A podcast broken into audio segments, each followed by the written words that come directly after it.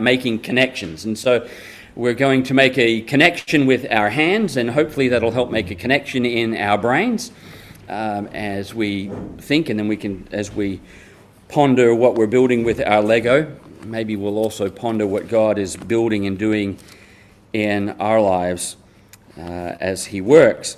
Um, so uh, at the end, don't don't need to rush to pack up that back table. Then we can just I can put that in right at the end. Enjoy it, play with it. Um, if you want, there's a little sign back there. It says, I made the connection. You can put your little creation in front of it, take a picture of it if you want, and uh, it, just to have a little bit of fun this morning to help us connect a little bit with the, the message. Wednesday evening, we're going to con- continue with our, our study we started this week on the love of God. It was good to have many of you at dinner this week. It reminded me back when we first moved down here and, and started, we, we started having Bible studies on Tuesday nights. We didn't have Sunday morning. We started with a Tuesday night Bible study to meet people, and, and, that, and we would have dinner before that Bible study every week.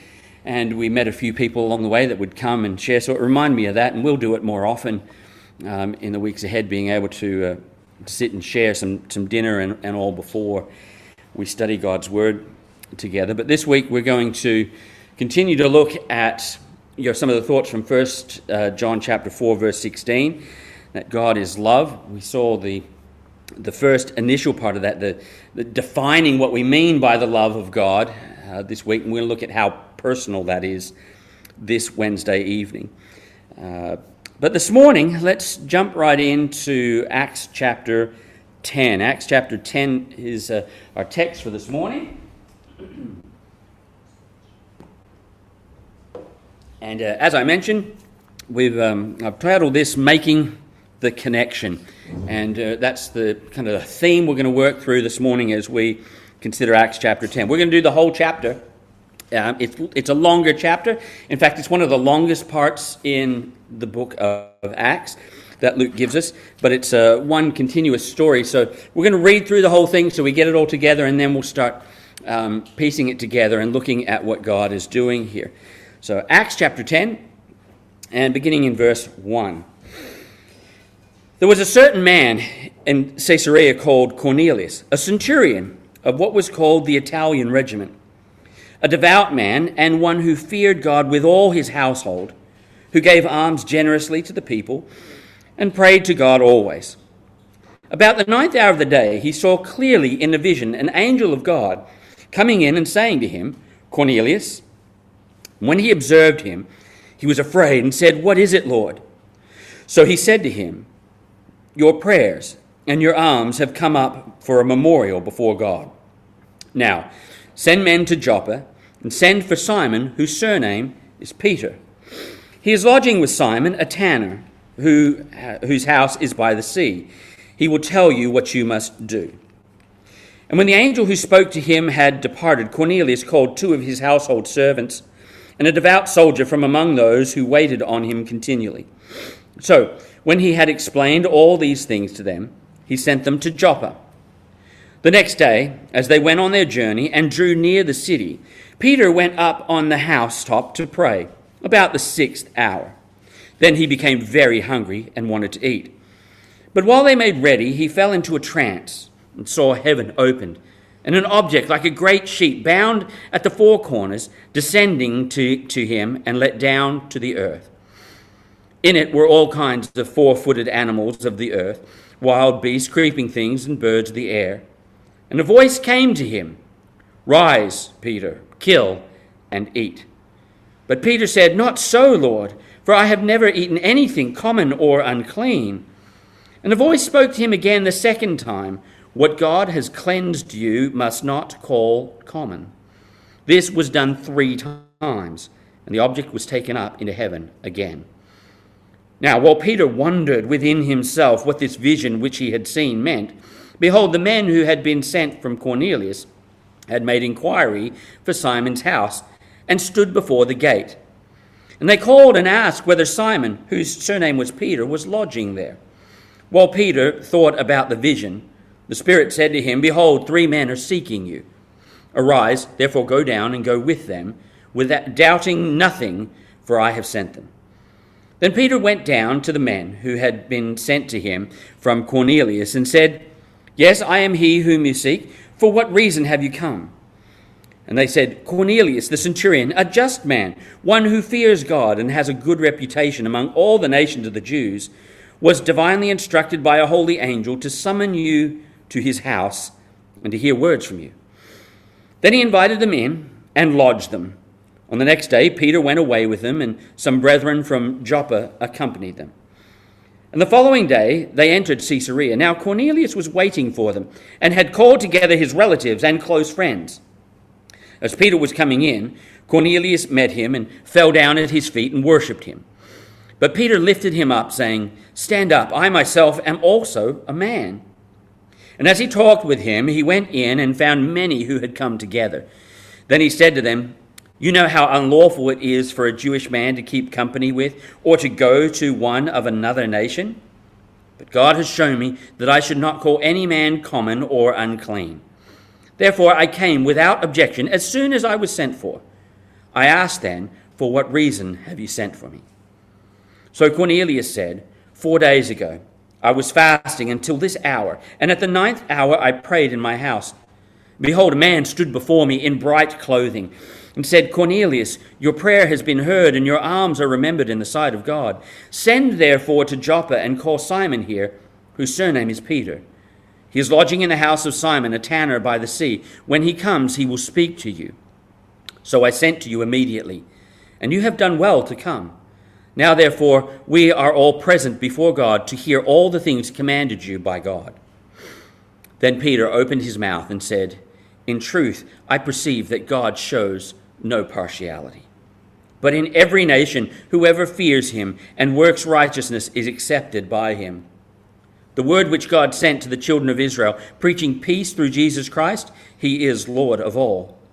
That word you know, which was proclaimed throughout all Judea, and began from Galilee after the baptism which John preached, how God anointed Jesus of Nazareth with the Holy Spirit and with power, who went about doing good and healing all who were oppressed by the devil, for God was with him. And we are witnesses of all things which he did, both in the land of the Jews and in Jerusalem, who they killed by hanging on a tree. Him God raised up on the third day and showed him openly not to all people, but to witnesses chosen before by God, even to us who ate and drank with him after he arose from the dead. And he commanded us to preach to the people and to testify that it is he who was ordained by God to be judge of the living and the dead. To him all the prophets witness that, through his name, whoever believes in him will receive remission of sins. While Peter was still speaking these words, the Holy Spirit fell upon all those who heard the word. And those of the circumcision who believed were astonished, as many as came with Peter, because the gift of the Holy Spirit had been poured out on the Gentiles also. For they had heard them speak with tongues and magnify God. Then Peter answered, Can anyone forbid water that these should not be baptized, who have received the Holy Spirit, just as we have? And he commanded them to be baptized in the name of the Lord. Then they asked him to stay a few days. Let's ask God's blessing on his word. Our Heavenly Father, as we come to your word and we look into this magnificent moment in history, teach us from it and encourage our hearts in it, that we might find joy and strength to serve you in this world and to understand your work in us and around us. In Jesus' name, amen. You know, when you go on holidays or you drive somewhere you know, of, of a distance, you know, there's, there's usually two kinds of people, isn't there? Um, you know, like, like me, and then there's Kirsten. So, me, it's all right, it's going to take us two and a half hours to get there. Let's go. And we, we go, and we've got a time to keep, and we'll say, we're making good time. And then there's Kirsten, who, oh, well, let's stop, let's enjoy the scenery along the way. And maybe you like to stop at all the little uh, op shops and things along the way and just take your time and enjoy the journey as it goes through. It's not just about the destination, but about how you get there. And sometimes we can read the Bible like that. We know the, the end, we know what the destination is, and we, we read and we come to it looking for that destination, read it looking at the, the end result, the big picture of what is there and what is happening. and miss some of the beauty of the details along the way. The big picture here of Acts chapter 10 is wonderful and it's very important. We've mentioned it before as we've, we've made our way up to it. It sits here in the middle, pretty much the middle of the book of Acts, and it's one of the longest accounts that Luke puts in here, um, indicating how important he thought it was as a moment in the history of the early church. And we, we look at that, and it tells us how the gospel breaks out of the, the Jewishness, if you will. It breaks out from the Jews to go to the Gentiles. And then from, from here, it just spreads through the Gentile world. We can't underestimate how significant a moment this is uh, in terms of the grand purpose of God and what God has done in the world. As wonderful as that is, and as magnificent as it is, that when we sit here and we look at this, we see the gospel breaking into the world as a whole and, and begin to move out and the Spirit come upon the Gentiles. As wonderful as that is, it's the details of this moment that make this a truly magnificent event. God's grand eternal purpose of reaching the world with the gospel happens personally in individual lives.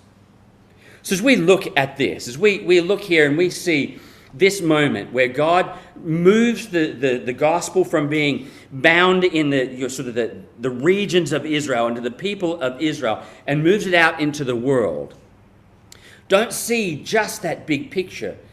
But what God is doing is He does that through the salvation of a man and his family. And therein is the beauty of this passage.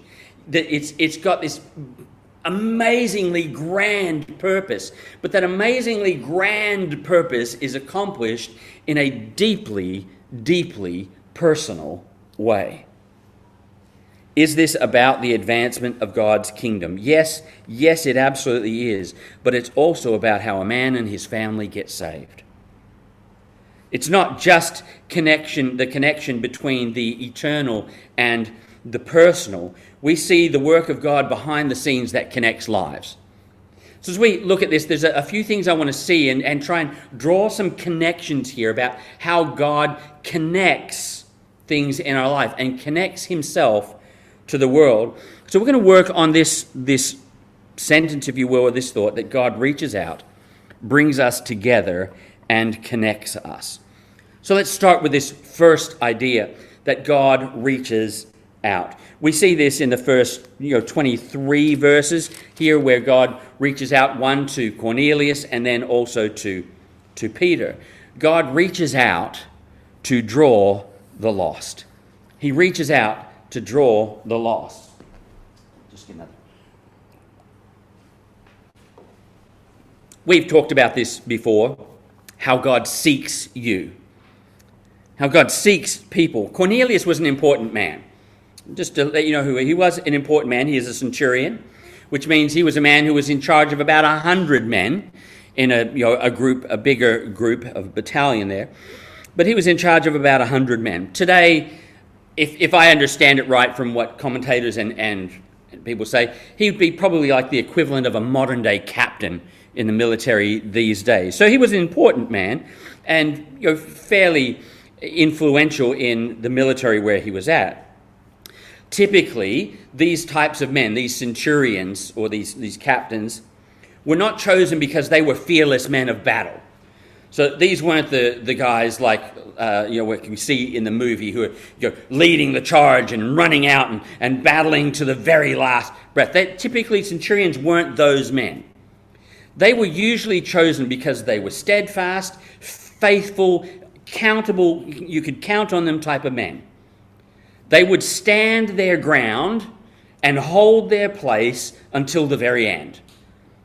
And that's why they chose him, because they knew that if they chose this guy, he would be faithful. He would stand there and he would stand his ground and do what was needed to do. So that's the type of character we would expect to see in Cornelius. He's part of what we're told here is the Italian regiment or the Italian uh, cohort, you know, the Italian battalion. And Um, it, it, may be that this Italian regiment is one of the well known Italian regiments through, through history. There was an Italian uh, cohort of archers, and they were actually stationed in Caesarea, and so it is likely that he was probably one of the centurions of this very important and well known um, archery um, group there and leading those.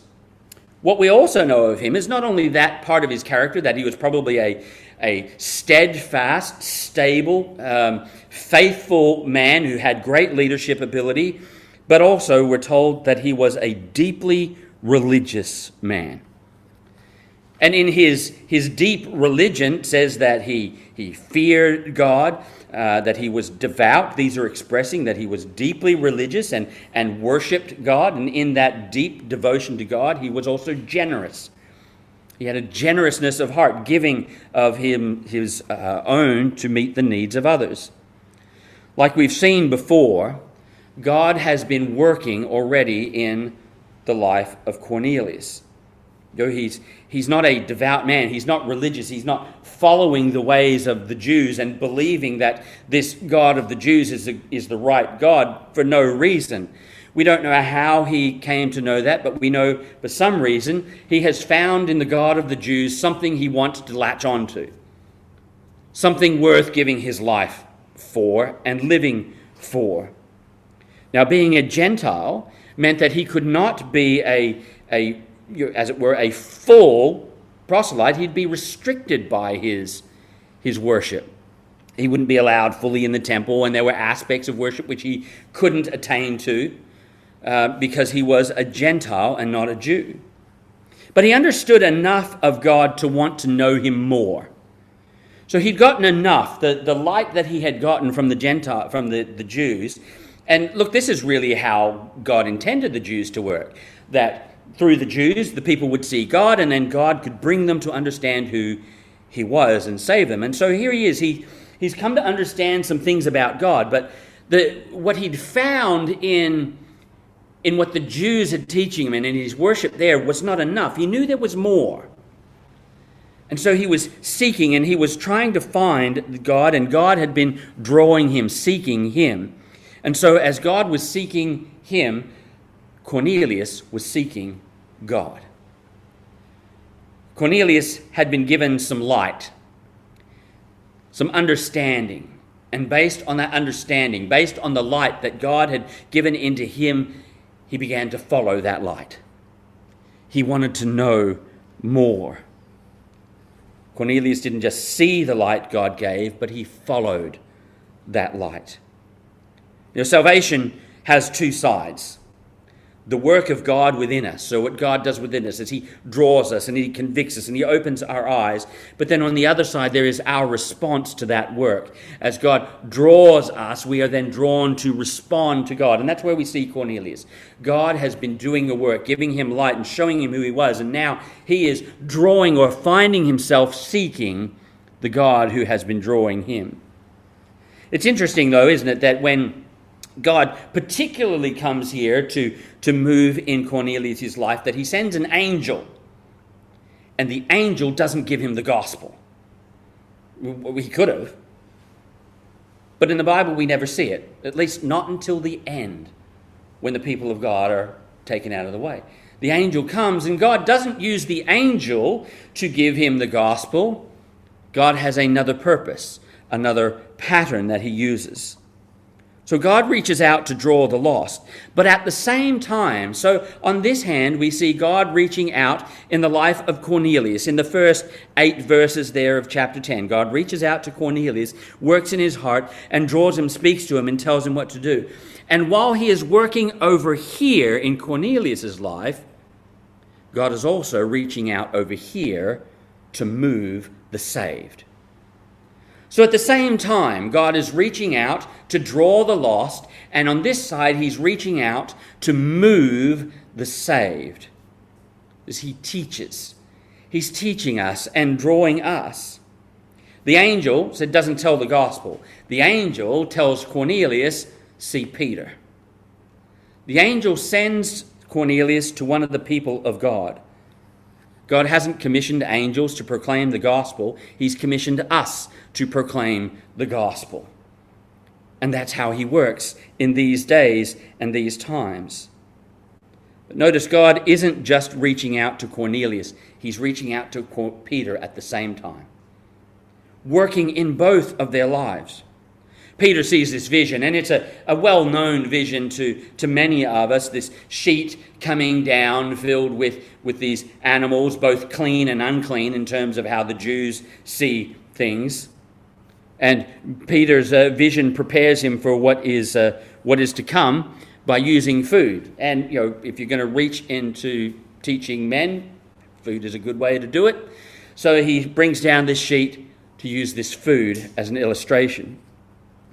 Peter reminds us when he speaks here uh, in replying to God, he says in verse 14, Not so, Lord, for I have never eaten anything common or unclean. Peter tells us that he has followed the dietary restrictions of the Jews, which you can find in Leviticus chapter 11, and that's been part of his life.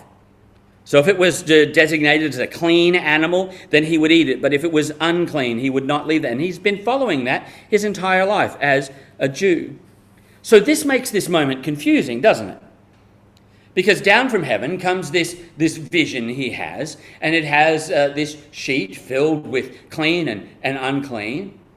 And God, the, the, the God that he is trying to obey by not eating the unclean food, tells him, eat it all. So he's been trying to obey God, and the very God he's trying to obey is telling him, don't worry about the law. It doesn't matter anymore. So it's a confusing moment. So when, Paul, Peter says, No, not so, I, I can't do this, he's, he's in a moment where he has to wrestle with his conscience, with what he's been doing for his entire life. But God was using this to teach a grander truth.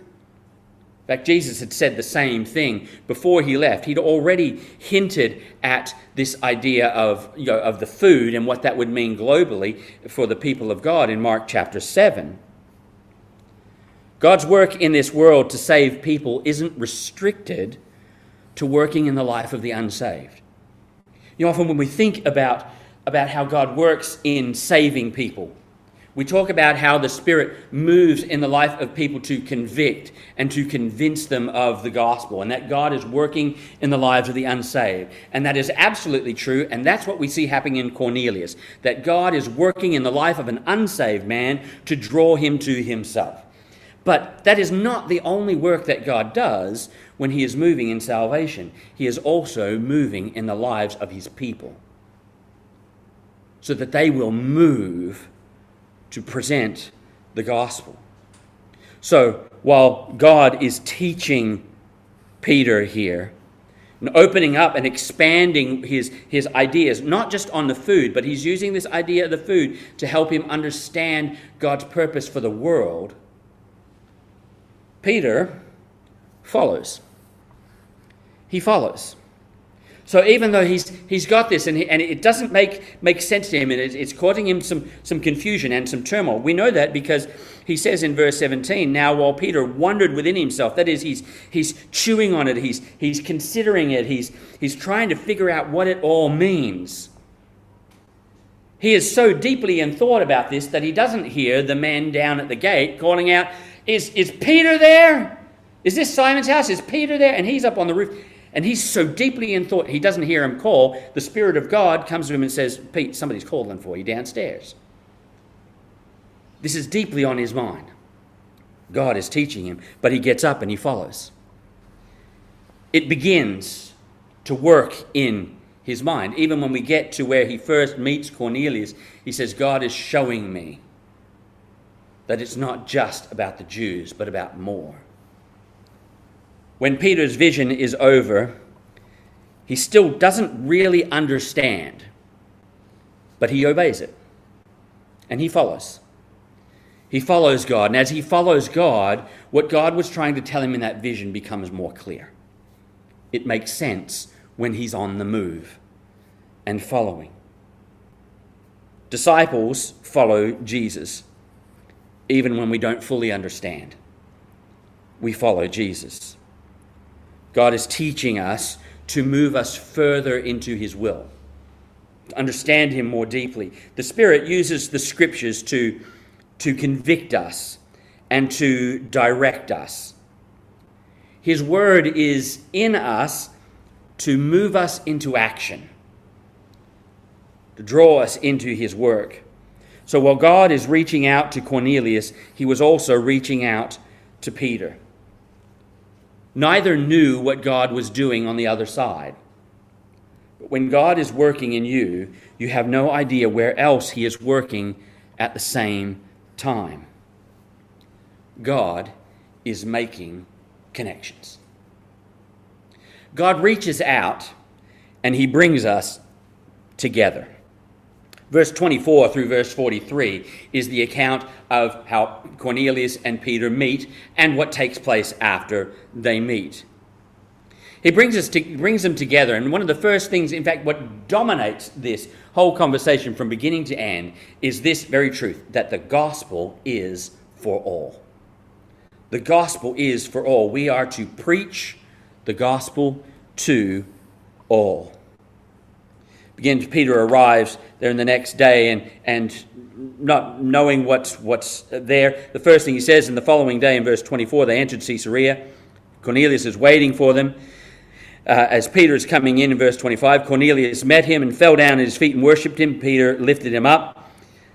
Verse 27, as he talked with him, he went in and found many who had come together. So Cornelius is, it seems already from what it tells us, that Cornelius's household are followers, God followers too. And they're all there already. But Cornelius has not just gathered his house together, he's called in all his friends. The house is full of people full of Gentiles, sitting there waiting to hear what Peter will say. Then he said to them, You know how unlawful it is for a Jewish man to keep company with or to go to one of another man, but God has shown me that I should not call any man common or unclean. So it's starting to make sense to him. It's not there yet. It, the penny will fully drop in just a moment, but he's not there yet. But he says to them, you, you know, this is, this is very unusual.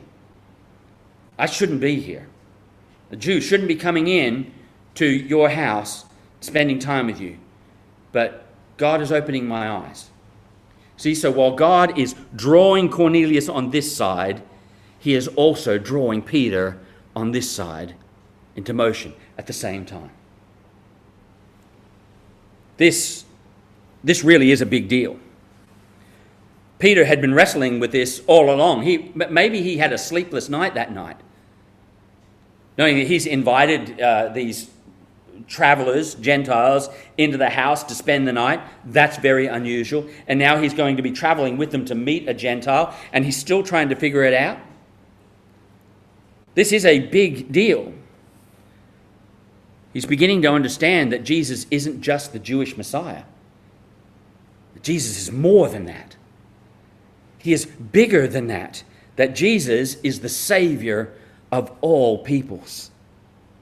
We get a small glimpse of that reality in Revelation chapter 5 when we, we get a look into heaven of what it's like in eternity. It says, And they sung, and that is the gathered people of God and the angels, and they sung a new song saying, You are worthy to take the scroll and to open its seals, for you were slain and you have redeemed us to God by your blood out of every tribe and tongue and people and nation. God worked in Peter's heart to break down prejudices, to break down the things that divided him against those who needed to know the gospel. And God's work in us is to the same end to break down the barriers that separate us from people and to bring us together. Paul speaks of it beautifully when he writes to the Ephesians in Ephesians chapter 2. He speaks about the unity that Christ brings.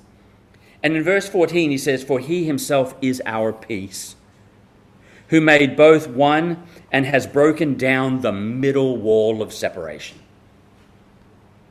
Jesus breaks down what divides us and brings us together. When Peter begins his, his sermon, you're in verse 36, he says, The word which God has sent to the children of Israel, preaching peace through Jesus Christ, he is Lord of all. He is Lord of all. You see, He is Savior of all because He is Lord of all.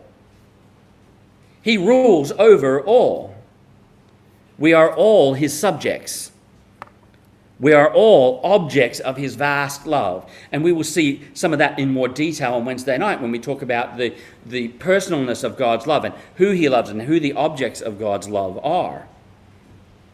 But whether we end up believing him or not, the reality is he is Lord of all, and every single one of us will bow before him. Ephesians chapter 2, verse 11. Salvation, the gospel is for all, and salvation is the same for all. Jesus is Savior. This is one of the first points that, that he makes that Jesus is Savior. And he recounts for us some of the things that they knew, that we know about the life of Jesus, but the reason why, that he is the Savior of all. But his response is, Peter's response is, is wonderful. Despite his previous uncertainty for all of this, and despite the barriers between Jew and Gentile that exist, without hesitation, in that moment, without hesitation, when he asked Cornelius, What do you want? and he says, Tell us what God has given to you, Peter says, Let me tell you about Jesus. Let me tell you that he brings peace. Let me tell you that he is the Savior of all. Let me tell you what you can know of God.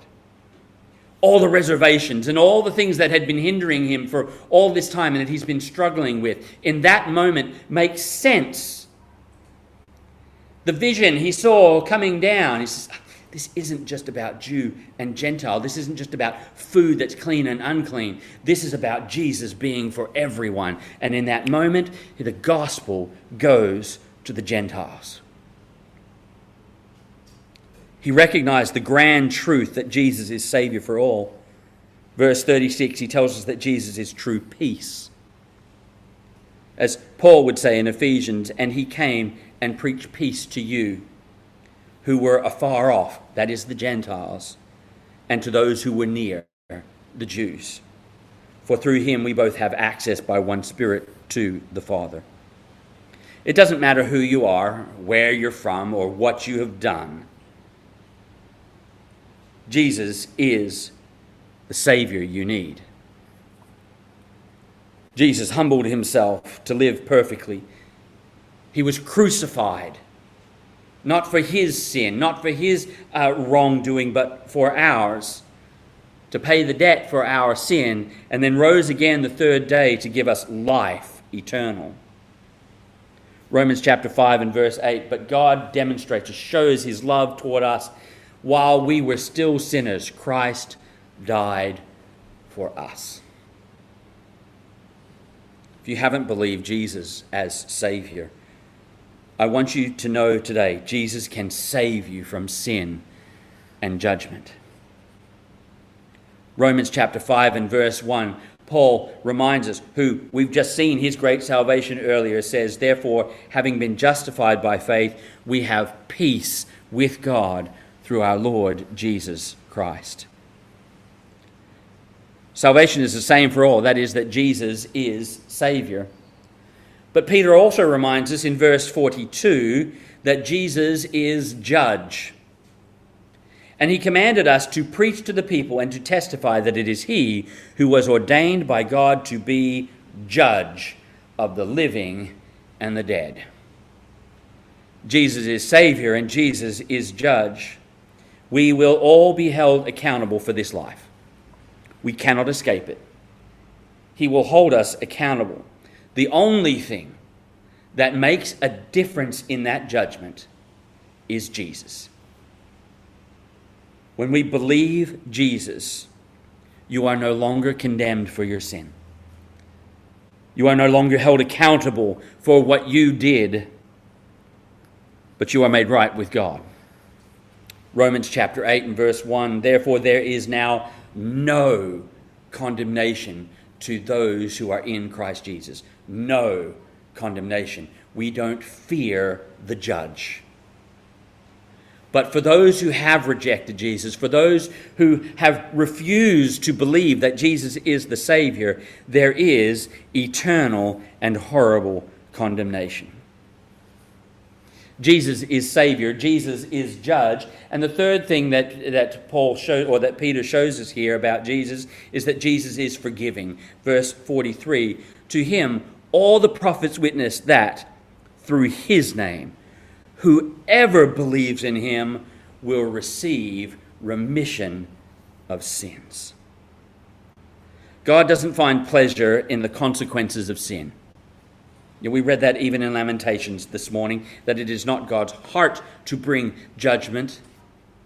God doesn't find pleasure in the consequences of sin. That's why He has done everything possible to save us from sin, to provide that salvation. He is ready, He is willing, and He is able to forgive no matter the depths of the wickedness of our heart. Anyone, absolutely anyone who believes Jesus as Savior will be forgiven, freed from sin, and given life. Do you understand the implications of that statement for someone like Peter? As he stands there and he looks at a house full of Gentiles. God has so worked in his life now and so seen the work of God that now he is saying, everyone, doesn't matter who you are, can find forgiveness in Jesus Christ. God reaches out, he brings us together, and he connects us. Verse 44 it says while peter was still speaking these were uh, still speaking these words the holy spirit fell upon all those who heard the word so while he's still presenting the gospel it, it, it's clear the people in, in there believe they hear and they go yes he's right they believe jesus what god has been doing all along is finally there and they understand and just like it did with the Jews at Pentecost uh, with, with Peter, and just like it did with the Samaritans when, when Peter visited them and he went there and the Holy Spirit came, so it happens here to the Jews. And it's significant that Peter is at all three of those events where the Spirit comes. And he says, because he stands there, Peter, and he has six other Jews right there and they watch that moment. Peter has been presenting the gospel, and while he's presenting the gospel, God breaks in and says, Yes, this is what I want. And the Jews standing there are amazed. And they see that what Peter is doing is not as crazy as they thought, but God actually loves it. It is so much God's will that while Peter is there preaching, God has approved it by giving his spirit. Now the Jews know that stand there, and they will tell it, and we'll see more of it in chapter 11, that God is not just the God of the Jews, but God is the God and Savior of all, everywhere, and of every person. He is making us one in heart. Verse 47 after the Spirit comes and they, they believe, verse 47 says, Can anyone forbid water that there should not be, that these should not be baptized who have received the Holy Spirit? And it's this phrase that caught my attention. Just as we have. Just as we have. He makes us one in heart. The Spirit comes in this manner as a testimony to the Jews that are there, and God approves what is, is happening. But something else beautiful happens here. It's not just, just the coming of the Spirit. That's amazing and wonderful and has grand implications. But something else beautiful happens here in this moment. Yes, baptism is there, and they identify themselves with the people of God, including the Jews. So now they are identified as one people in baptism. But that phrase that Peter says at the, the end, we see Peter's heart, don't we? He doesn't say, well, is there any reason why we shouldn't baptize these people you know, now that we have Gentile believers? No, he says, is there any reason why we shouldn't baptize these people so they can identify with God and us? We're the same. We're family now. God has connected them in heart. Peter recognizes the wonderful work of God and counts them as family. These people that just days ago he never would have thought, never would have thought to present the gospel to the Gentiles like this. Now, they're family. Family. He makes us one in heart and he makes us one in life. Verse 48 And he commanded them to be baptized in the name of the Lord. Then they asked him to stay a few days. Now he's staying with them. It's not just that they're family in word. Now, Peter is staying in the home of a Gentile and counting them as family. Two groups that despised each other now have genuine fellowship. God is making connections. He is connecting us with Christ. He's connecting us with Christ. Like, like Cornelius, God is reaching out in this world to draw people to himself. He is working in this world to, to make people see and understand the gospel, to make peace between God and men. This is our message. It's the message of reconciliation that God and humanity can be together. You have a wonderful relationship with God. God makes connections. He is connecting us to Christ, but He's also, by connecting us to Christ, connecting us to each other. God's reconciliation also brings us together, breaks down the middle wall of partition, which separates whatever it was before that divided us. God is making connections between people, He is making us family. God is connecting us to our message. As we take in God's word, we wrestle with it. Right? We hear God's word in our study or in a sermon, and we, we take it in and we, we wrestle with it, and we, we let God's, God's word work in us and, and change us. And through his, his word, he is preparing us and he is equipping us. Just like we saw Peter. God, God opens Peter's eyes and helps him understand. Peter wrestles with it and, and mulls over it in his mind, trying to figure out what this means.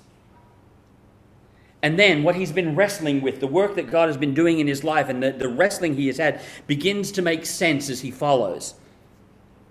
And what he's been learning he begins to connect to the life that he's living. We connect God's word to our life. Hearing God's word doesn't, doesn't always have to have immediately recognizable application. Just because we hear God's word today doesn't mean that today I'm going to know exactly what God means for me in that word. But it's for me to take and to wrestle with and to think on and to contemplate so that as I follow him, then it begins to make sense. Then I find out what he meant by that. Often we need to wrestle with it, and then God, when he is ready, will show us how it makes sense. We sit here today worshiping God as a group, diverse group of people because Peter witnessed to Cornelius. The gospel branches out into the world from this moment. We also see the beautiful personal way in which God accomplishes his eternal purpose. The kingdom of God isn't advanced by force, but by changed lives. It's not advanced by domination, but by reconciliation. To do that, God is working mightily in this world by drawing the unsaved to himself and by moving his people into action. God is working on both sides. You know, often our fear of serving God and our fear of sharing the gospel is in the idea that we're starting cold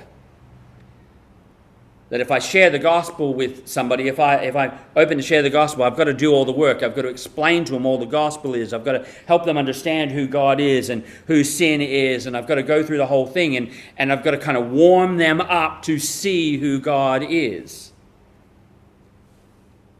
You know, I have to make them see Jesus.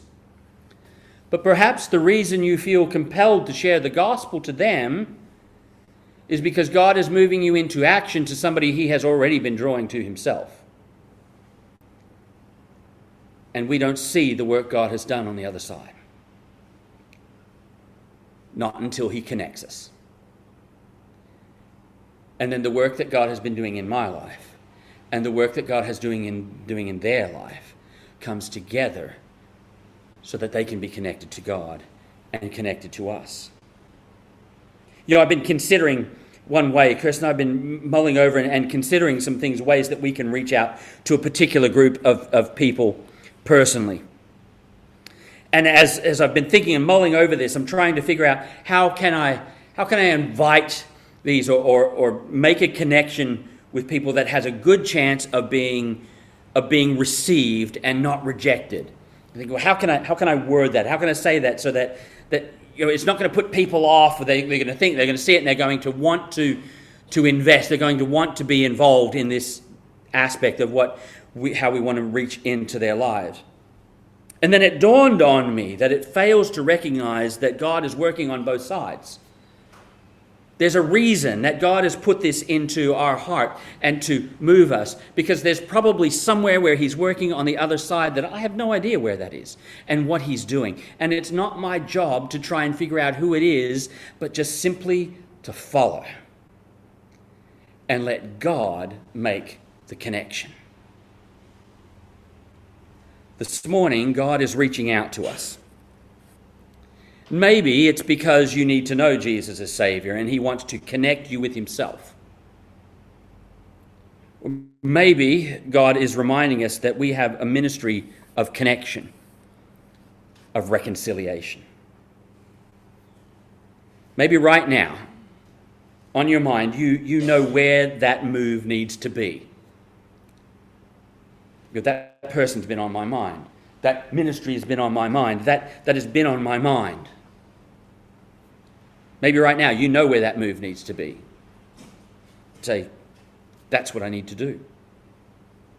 Or maybe that connection will come later. But remember, God is at work in this world, reaching out to bring us together and to connect us in Him.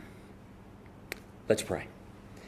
Our Heavenly Father, we thank you for your word. We thank you for illustration. We thank you for this moment in history which has phenomenal cosmic implications, but also magnificently glorious personal ones. We thank you that in this magnificently personal moment, we also get a little glimpse behind the scenes of how you're working, and that while you are working in this world to draw people to you, you are also working in our lives to draw us to them. Help us, dear God, like Peter and like Cornelius to say with immediacy and simplicity, yes, and follow your word. Use us, dear God, to connect people to you and to bring a people who can be called family. Thank you, and we praise you in the name of Jesus, our Savior. Amen.